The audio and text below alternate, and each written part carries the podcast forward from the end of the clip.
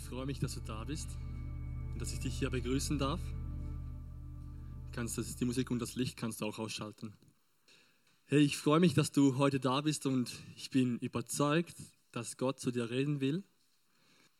Und, dir, und ich hoffe, dass dein Herz offen ist und darum werde ich auch danach noch beten, dass du es ins Herz nehmen kannst und es auch behalten kannst und anwenden darfst. Ich bete noch kurz.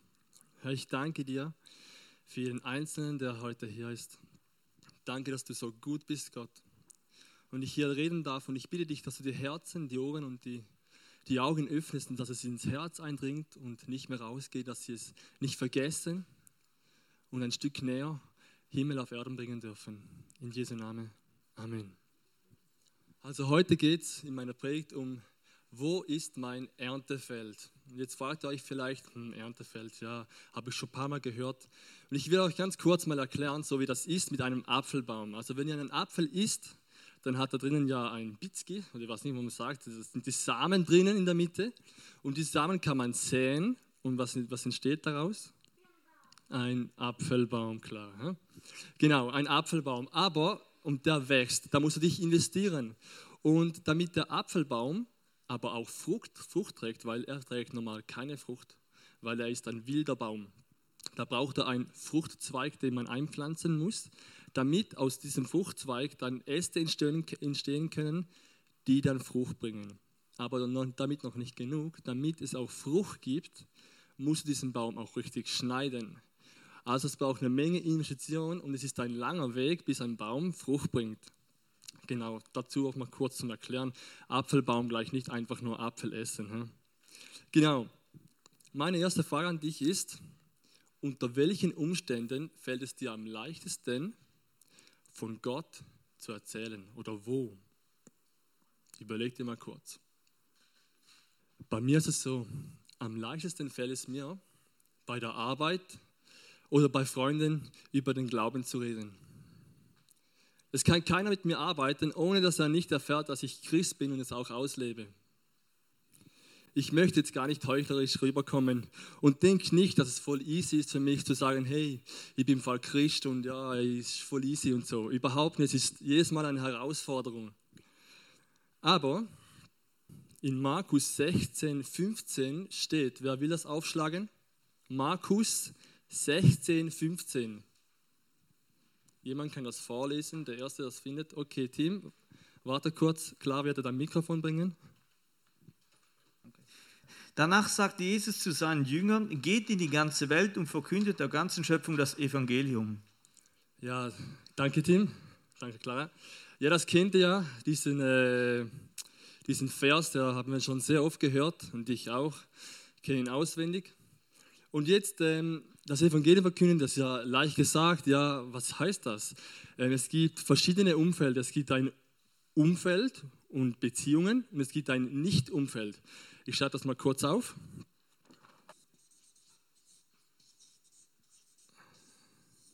Genau. Jetzt brauche ich eure Hilfe. Und zwar gibt es verschiedene Sachen. Was gehört zum Umfeld? Welcher Ort? Familie. Genau. Was haben wir noch? Sehr gut.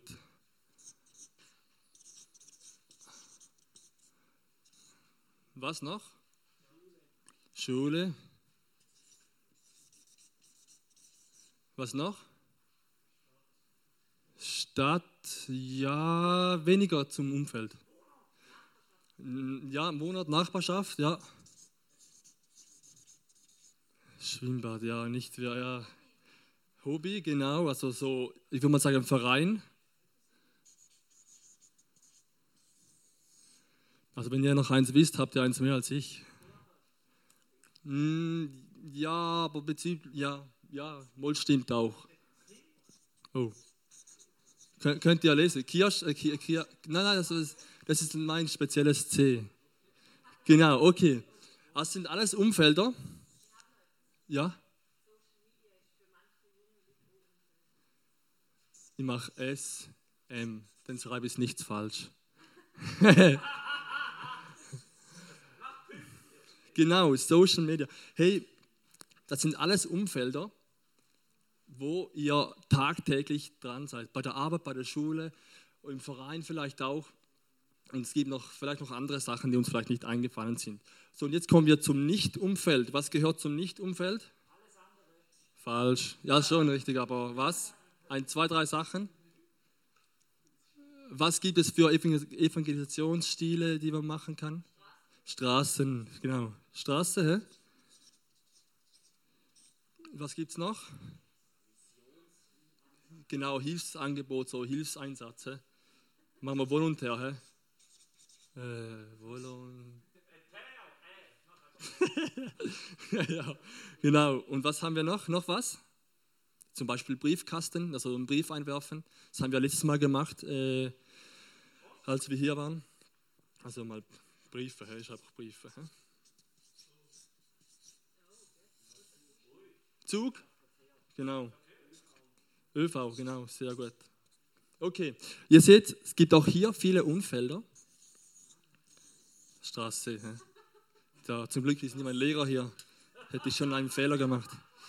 Okay, also viele Umfelder. Es gibt eine Menge Plätze, wo man Evangelium verkünden kann. Mir ist es wichtig, dass Menschen in meinem Umfeld merken, dass ich Jesus liebe und ihm nachfolge. Aber das gelingt mir aber auch oft nicht. Manchmal kommen da so brenzliche Situationen, wo ich falsch reagiere oder unüberlegt reagiere und dann merke ich wieder im Nachhinein, ah, wieder ein Punkt, wo ich arbeiten muss. Und ich denke, da kannst du wahrscheinlich auch ein Lied davon singen. Für mich ist es eine riesen Herausforderung, im Nicht-Umfeld äh, tätig zu sein. So auf die Straße zu gehen. Ich kenne jemanden, der heißt Silas. Und der ist mir ein Riesenvorbild, weil der quatscht einfach immer wieder Leute an. Und ihr habt auch heute gehört, vielleicht habt ihr das Voicemail gehört, das er gemacht hat. Er hat gesagt, hey, ich bin mich daran gewöhnt, dass die Leute mich auch ablehnen oder sagen, hey, ich will nichts damit zu tun haben. Aber er hakt dann wieder nach. Und das ist genau auch wichtig. Also ist, dieses Umfeld ist extrem wichtig und dieses auch. Es heißt nicht nur, weil du ein Straßenevangelisator bist, bist du viel besser, wenn du mehrere Leute erreichst. Familie ist genauso wichtig. Ich arbeite als Landschaftsgärtner, damit ihr es wisst, warum ich da viel Zeit habe zum Pläudern und Schwätze und alles. Genau. Ähm, bei der, bei der Arbeit habe ich Zeit, mit den Leuten zu connecten. Ich kann eine Beziehung mit ihnen aufbauen, weil ich meistens über längere Zeit mit ihnen zusammenarbeite. Und ähm, da kommt doch schnell mal die Frage, so, und was machst du am Wochenende? Und das ist meine Lieblingsfrage, weil das ist so cool, da kann ich sagen, ha, ähm, ja, ich gehe in die Kirche oder ich gehe in Sivono, treffe mich mit Freunden von der Kirche. So habe ich schon mal was gesagt, weil also mein Traum wäre natürlich, dass ich da stehe und sehe, wow, du bist Christ, ganz klar, sehe ich dir an. Aber ah, leider gelingt mir das nicht ganz, da muss ich noch viel arbeiten. Genau. Oder ähm, ich frage sie manchmal, hey, bist du katholisch oder reformiert? Oder was glaubst du? Das sind manchmal auch, wenn jemand schnuppern kommt, ist das manchmal auch eine Frage. Das, äh, da erfahre ich schon ganz viel über, äh, was sie glauben oder was nicht. Und ich habe da schon mit Atheisten gearbeitet, mit Esoterikern, mit Katholiken, mit Christen, die an komische Sachen glauben. Zum Beispiel, dass jeder errettet ist und solche Sachen. Und das ist schon ist sehr spannend, weil ich bin da nicht geschlossen und sage, okay, du bist Esoteriker, äh, ich will von deiner Seite nichts hören. Ich hatte mal, da, ich, mit dem habe ich auch geredet und der hat mir auch komische Sachen erzählt, aber ich wollte ihm zeigen, dass ich Interesse an ihm habe. Weil wenn ich ihn ablehne, dann wäre ich genau nicht besser wie jeder andere, oder? Ich versuche auch täglich meinen Glauben auszuleben. Ich versuche auf meine Wortwahl zu achten und in schwierigen Situationen richtig zu reagieren. Zum Beispiel, es gibt viele Fluchwörter, auch viele Leute, die an Gott glauben, verwenden diese Wörter und sie sind eigentlich, man denkt, sie sind nicht schlimm, aber sie haben trotzdem einen schlechten Hintergrund. Und ich versuche da einen Unterschied zu machen. Ich will mich jetzt nicht besser darstellen oder so, überhaupt nicht. Aber ähm, zum Beispiel habe ich beim, einen Mitarbeiter im Geschäft und der flucht manchmal so üble Wörter und so, hat ganze Sätze auf Lager manchmal. Und ich mag ihn ganz gerne, er ist ein cooler Typ, ähm, aber er weiß genau, dass ich das nicht mag. Und er sagt, ja, ich weiß, David, du magst solche Sachen nicht.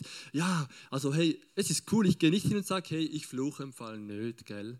Ich, ich, ich sage, ich bin einfach, ich, ich achte auf meine Wortwahl und es ist cool, wenn den Leuten auffällt, hey, der ist ein bisschen anders. Der, der sagt nicht solche Sachen. Und das, äh, das finde ich mehr cool. Und wenn ich die Möglichkeit habe, erzähle ich auch vom Glauben zum Beispiel, was, wir, äh, was ich glaube, was, wir, was für eine Predigtserie wir aktuell haben. Ich hatte letztes Jahr ein, mit einem Atheisten äh, fast ein halbes Jahr zusammengearbeitet und ja, der glaubt ja nichts, das sagt er mal zumindest, man glaubt ja immer an irgendwas. Aber ich habe gesagt, ja, wir sind in einer Predigtserie und so. Und ich sage auch immer, hey, du musst wissen, wenn es dir zu viel wird, sag's einfach dann da bin ich voll äh, locker drauf. Ich will da niemanden zutexten, weil das, das bringt nichts, wenn er es nicht will. Und ähm, ich habe dann, wir waren in der Predigtserie von David und ich hatte auch einen, einen Input zusammen mit Matt, mit Matt. Und das Coole war, ich durfte ihm die ganze Geschichte von David und von Noah erzählen, durfte von meiner Predigt erzählen, da ging es ja um Freundschaft und er hat dann gesagt, wow, cool, ich wusste nicht mal, ich wusste gar nicht, dass in der Bibel, dass man so viel lernen kann, dass da über Freundschaft und Beziehungen was drinnen steht. Hey, und ich, ich bin der Überzeugung, dass du und du und du und ich, wir, wir sind, vielleicht sind wir das, die erste Bibel, die dein Freund oder dein Mitarbeiter oder dein Nachbar liest. Hey, Vergiss das nicht, du bist die Bibel, du bist ein Vorbild und du wirst beobachtet, ob du auch wenn du denkst, das ist nicht so. Die Leute schauen auf dich.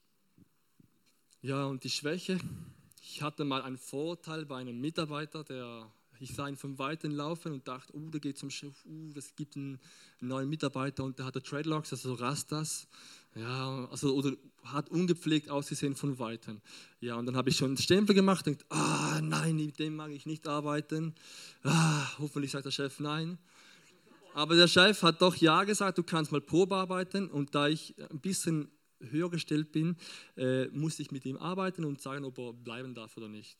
Ja, und weißt du was?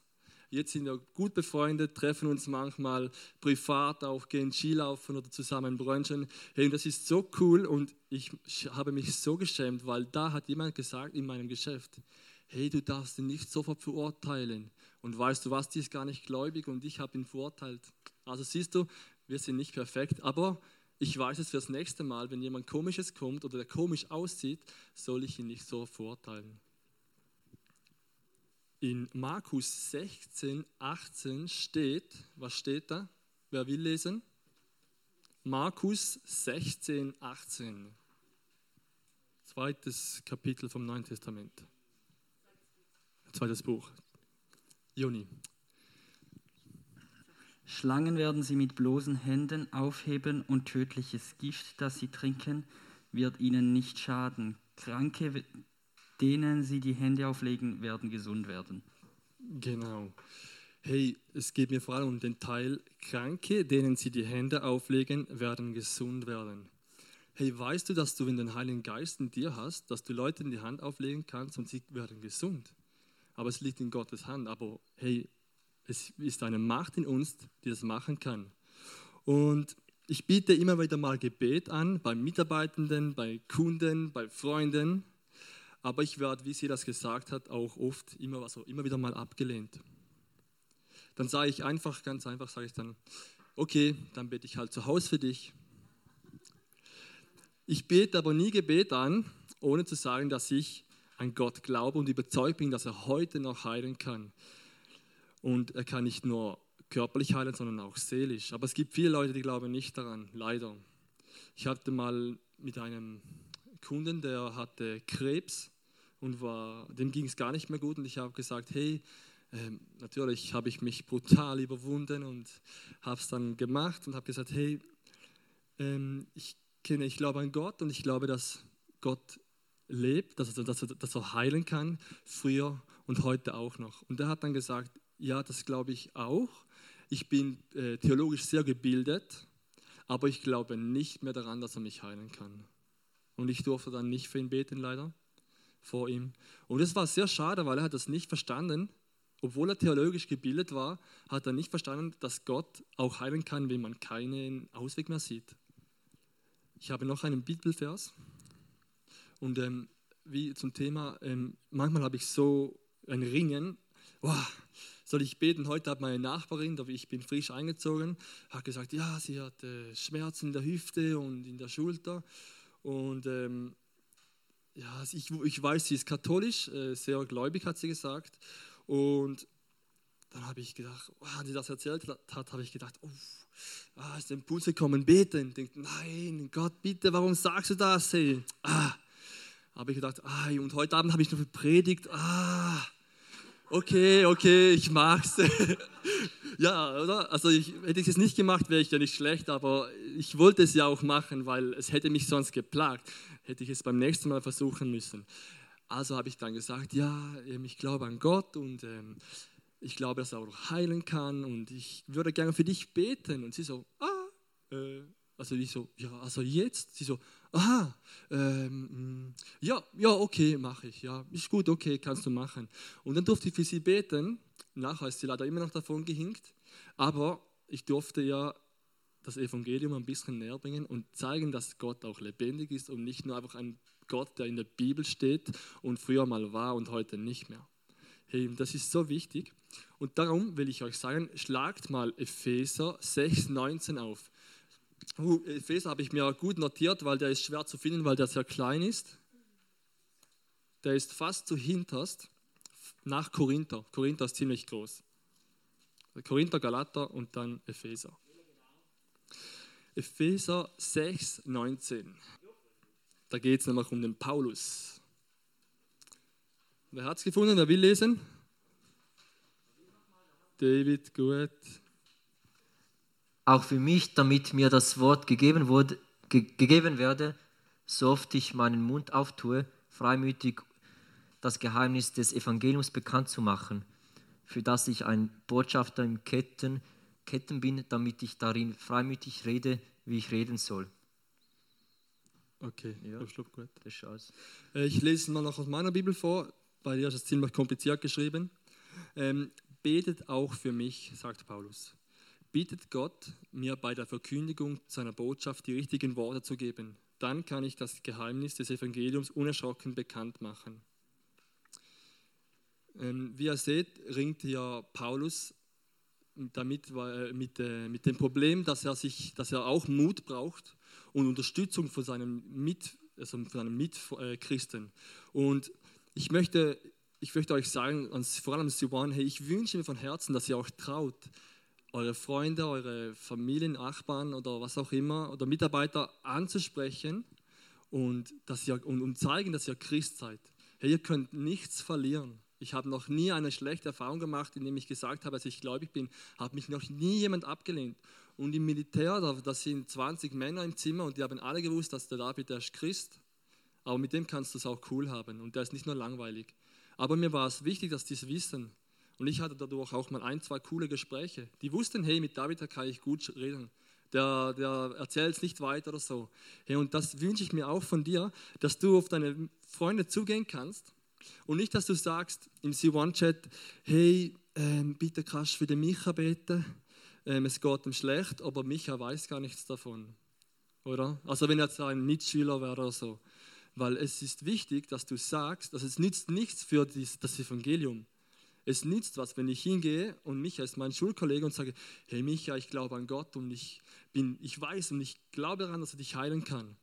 Ich weiß, es braucht enorm Überwindung, aber er hat da was gehört. Und dann kannst du sie One-Chat schreiben, hey, ich habe ihm Gebet angeboten und er weiß, wir beten für ihn. Oder? Und ihr könnt in C1-Chat auch schreiben, hey, wie der Paulus, ich bitte um euer Gebet, damit ich Mut kriege. Und hey, ich war mal auf einer Evangelisation, Straßenevangelisation, das war, äh, Noel war auch da dabei, aber ich war nicht mit ihm zusammen, ich war mit meiner Frau unterwegs. Und äh, also, wenn ich daran denke, mir fängt mein Herz an zu schlagen, weil das mache ich, ah, das ist immer, ja, ja, Genau, ich, ich musste dann zu einem anderen Christen gehen, der auch Evangelisation gemacht hat. Ich habe gesagt, hey, du musst für mich beten, ich kann nicht, boah, ich bin so blockiert, ich habe so ein Ringen. Hey, und dann hat er für mich gebetet. Danach war es immer noch schwierig, aber viel einfacher, weil das Gebet hat mir Mut gegeben.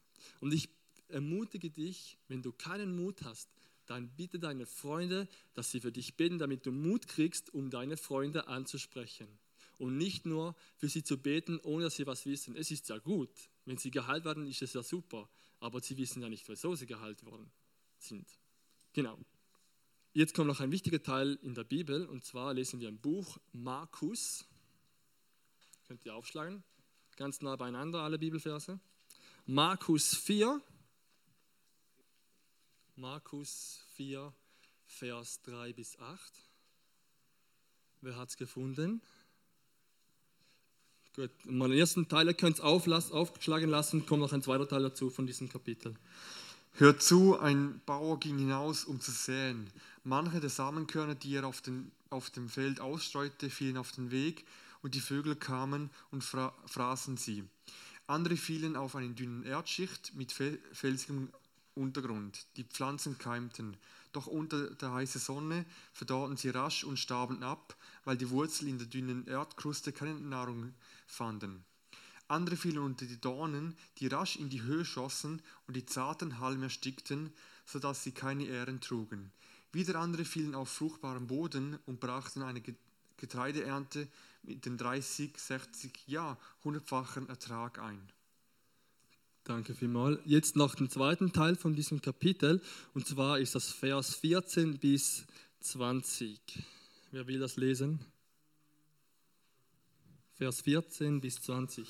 Des, des Himmels sät das Wort, die am Wege aber sind, die bei denen das Wort gesät wird, und wenn sie es gehört haben, kommt sogleich der Satan und nimmt das Wort weg, das in ihre Herzen gesät worden ist. Und gleicherweise, wo auf steinigem Boden gesät wurde, das sind die, welche das Wort, wenn sie es hören, sogleich mit Freuden aufnehmen. Aber sie haben kein Wurzel in sich, sondern sind wetterwendig. Später, wenn Bedrängnis oder Verfolgung entsteht, um des Wortes willen, nehmen sie sogleich Anstoß. Und die, bei denen unter die Dornen gesät wurde, das sind solche, die das Wort hören, aber die, aber die Sorgen dieser, Sorgen dieser Weltzeit und der Betrug des Reichtums und die Begierde nach anderen Dingen dringen ein und ersticken das Wort und es wird unfruchtbar und die, bei denen auf das gute Erde gesät wurde, das sind solche, die das Wort hören und es aufnehmen und Frucht bringen. Der eine dreißigfältig, der andere sechzigfältig, der dritte hundertfältig. Vielen Dank, Silas. Habt ihr es verstanden? Also ich habe hier ein Beispiel. Und zwar habe ich vor zwei Wochen habe ich Samen gesät, und zwar Sonnenblumen. Und äh, ich habe da ein Beispiel gemacht, wie in der Bibel geschrieben wird. Also in der Bibel, in diesem Teil steht, dass drei Viertel eigentlich von den Menschen, die du ansprichst, oder die, die, von denen du das Evangelium verkündest, bei drei Viertel werden vielleicht mal kurz reinkommen, aber wieder wegfallen, so ganz schnell. Also das sagt Jesus, er kennt das selber auch, oder? Und hier habe ich mal ein Töpfen gemacht mit, einer, mit, mit Samen, die genug Erde haben und äh, genug Wasser. Äh, jemand hat einmal zu viel Wasser gegeben, aber eigentlich hätte ich da einmal Wasser geben müssen und das hätte gereicht für diese zwei Wochen, um zu keimen und dann zu wachsen. Das sind diese, die man anspricht, von Gott erzählt und sie sich zu Gott bekennen und also bekehren und dann im Wort Gottes bleiben und wachsen und dann wieder Frucht bringen. Dann noch ein anderer Teil sind die, die auf felsigem Boden fallen, mit wenig Erde bedeckt. Die ist zwar gewachsen, ich weiß nicht, ob ihr es seht, ganz klein, aber die ist nach äh, weniger als einer Woche schon wieder geknickt, weil sie einfach zu wenig Wasser hatte und schnell ausgedorrt ist. Und genau das ist das Problem manchmal, das ist die Schwierigkeit, dass wenn wir auf, mit Leuten Zeit investieren, vielleicht kennt ihr solche Leute, ähm, sie kommen zum Glauben, aber fallen schnell wieder weg. Und dann ist man auch frustriert manchmal, oder? Und es ist schade, weil man wünscht sich ja, dass der Freund oder der Mitschüler oder wer auch immer zum, zum Glauben kommt. Und ich will dich einfach ermutigen, für diese 25 Prozent von den Menschen, also von 25 von 100 Personen, die wachsen so. Und für die lohnt es sich, das Evangelium zu verkünden. Und ähm, ich hatte mal, gibt noch ein anderes Problem bei dem Teil. Und zwar, ähm, ich hatte mal einen Mitarbeiter, der Esoteriker, die sind ein bisschen offen, ist voll einfach so von, für sie zu beten, so die sind sehr offen. Habe ich eine gute Erfahrung gemacht. Und ich durfte für ihn beten, habe ihm das Gebet angeboten, weil er hatte Schulterschmerzen. Und dann habe ich gesagt, ja, okay, ich bete für dich und ja, bla, bla, Herr, bitte mach, dass die Schulter wieder gut wird, dass, er, dass es ihm besser geht und wieder, und, und er wieder geheilt wird. Und dann am nächsten Tag habe ich ihn gefragt, und wie geht's dir? Und er hat gesagt, ich hatte die schlechteste Nacht seit langem und es tut mir immer noch weh. Und ich dann klein wie eine Kirchenmaus habe mich zurückgezogen. Ich dachte, oh Mann, ist das wieder peinlich. Gott, warum hast du nichts gemacht? Aber ich will dir was kurz aufzeigen was da passiert. Und zwar ist da die Person, für die du beten willst und die nicht an Gott glaubt. Wer nicht an Gott glaubt, steht unter der Herrschaft des Teufels. Dann kommst du und bietest ihm Gebet an. Er sagt, ja, du kannst für mich beten. Du, du betest für ihn, er schläft, wacht wieder auf, hat schlecht geschlafen und so weiter und so fort. Das ist, weil er unter der Herrschaft des Teufels steht. Das heißt, der Teufel greift ihn an und will ihn verunsichern, weil es passt ihm nicht, dass du für ihn betest, weil da kommt der Heilige Geist in sein Leben rein. Und dann, wenn du ihn fragst, hey, wie geht's dir? Dann sagst der, ja, es geht mir nicht gut zum Beispiel. Und dann kommt der Teufel und greift dich an und sagt dir, siehst du, bet besser nicht mehr für ihn, das ist nur peinlich. Also so ging es mir schon ein paar Mal. So, uff, ah. Aber ich hatte auch schon, dass jemand sagte, hey, ja, es war gut. Oder jemand hat geweint, wenn ich gebetet habe. Das sind auch die Momente, wo du denkst, boah, cool, Gott, du wirkst tatsächlich, oder? Weil manchmal ist man dann so unsicher. Und ich will dich einfach ermutigen, dass, dass wenn jemand sagt, oh, ich hatte eine schlechte Nacht oder es war nicht besser, dass du weiter für ihn betest, weil dann irgendwann öffnet sich diese Person vielleicht und der Heilige Geist kann reinkommen und der Teufel wird verdrängt. Das heißt nicht, dass er sofort weg ist, der Teufel. Der kommt immer wieder und versucht anzugreifen. Aber du kannst ihn verdrängen. Genau. Und äh, du kannst mal das Bild einblenden. Genau, das ist äh, ein Mitarbeiter von mir, der ist übrigens meine, war, arbeitet nicht mehr mit mir, aber war meine Rückendeckung, er war auch Christ. Ja, habe ich schnell gemerkt auch. Ähm, wir haben dann eine Sonnenblume gefunden und wie ihr seht, aus so einem kleinen Samen wächst so eine Blume ran. Und die gibt nicht nur 100-fach Samen, die gibt 1000 oder 500-fach Samen. Und von denen sprießen wieder 300 Samen, wisst ihr? Und für eine Person, für die ihr euch investiert, für deinen Mitarbeiter, deine, deine Mutter oder deinen Bruder oder wer auch immer, wächst vielleicht ein Pflänzchen, das dann so viele Früchte gibt. Die kann man übrigens auch essen, sind lecker. Hey, und wenn du oft damit ringst und, und, und um, so ein bisschen Angst hast, um das zu machen und dich Überwindung kostet, hey, du verlierst nichts. Du gewinnst nur, weil Gott hinter dir steht. Und wenn du einfach um Gebet bitten willst, dann kannst du nachher nach hinten kommen. Es wird ein Lied laufen, wir werden hinten stehen und wir werden für dich beten, dass du freigesetzt wirst, dass du Mut kriegst, dass du ein History Maker sein darfst, ein Evangelist. Und Evangelist heißt nicht nur tausend Leute auf einmal ansprechen, so wie es Paulus vielleicht tat oder Reinhard Bonke. Hey, du als einzelne Person eins zu eins mit jemandem, das ist genauso wichtig. Und Genau, jetzt wird ein Lied kommen. Vergiss nicht, es geht um die Blume, die Samen gibt. Und das sind die Menschen. Ja? Also, komm nach hinten. Du kannst auch andere Probleme anbringen. Hast du Süchte, hast du Probleme, machst du noch in die Hose oder so, egal. Für uns ist nichts peinlich. Komm zu uns, wir beten für dich. Der Heilige Geist will dich freisetzen. Genau, danke vielmals. kommst, wenn du, wenn du Gebet willst, dass du dich traust, zu uns, zu uns zu kommen und dich für die beten zu lassen. wir Leute, wir sind genau gleich auch angewiesen, dass, dass andere für uns beten. Wir sind auch, wir Leute beten füreinander und hey, wir sind alle in dem gleichen Boot und es ist etwas Gutes, wenn wir füreinander beten.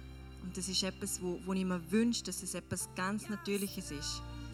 Dass, dass wir füreinander beten. Hey, wir sind eine Familie, wir sind, wir sind eigentlich diejenigen, die füreinander da sind sollen. Gerade in den Sachen, wo wir anstehen, in den Sachen, wo wir Schwierigkeiten haben. Und wenn bei einem Abend irgendwie ein Thema ist, wo für die gar kein Problem ist, aber die etwas komplett anderes beschäftigt, keine Ahnung, irgendwas, was vielleicht in dieser Woche passiert ist, du darfst immer zu uns kommen mit allem, was dich beschäftigt. Und ich möchte einfach ermutigen, ähm, die Zeit wirklich zum Nutzen und zum Kommen und für dich beten zu lassen. Es ist ein Paulus, der selber gesagt hat, hey, beten für mich. Ein Paulus, wo wir so krasse Sachen lesen, wo wir denken, hey, das ist doch der mutigste Mensch, das ist doch für den null Problem gewesen. Auch er hat gesagt, hey, ich brauche Gebet für euch, ich brauche Gebet von anderen Christen, wo ich weiß, die unterstützen mich. Und genau das werden wir wirklich auch euch anbieten und, und sagen, hey, wir sind füreinander da. Oder wenn wir, wenn wir Sachen haben, vielleicht kommen wir mal auf die zu und sagen, hey, bet für mich. Aber das ist das, was wir wirklich die Kultur leben wollen. Und auch, hey, dort, wo du bist, in deinem Umfeld, du bist nicht umsonst dort gesetzt.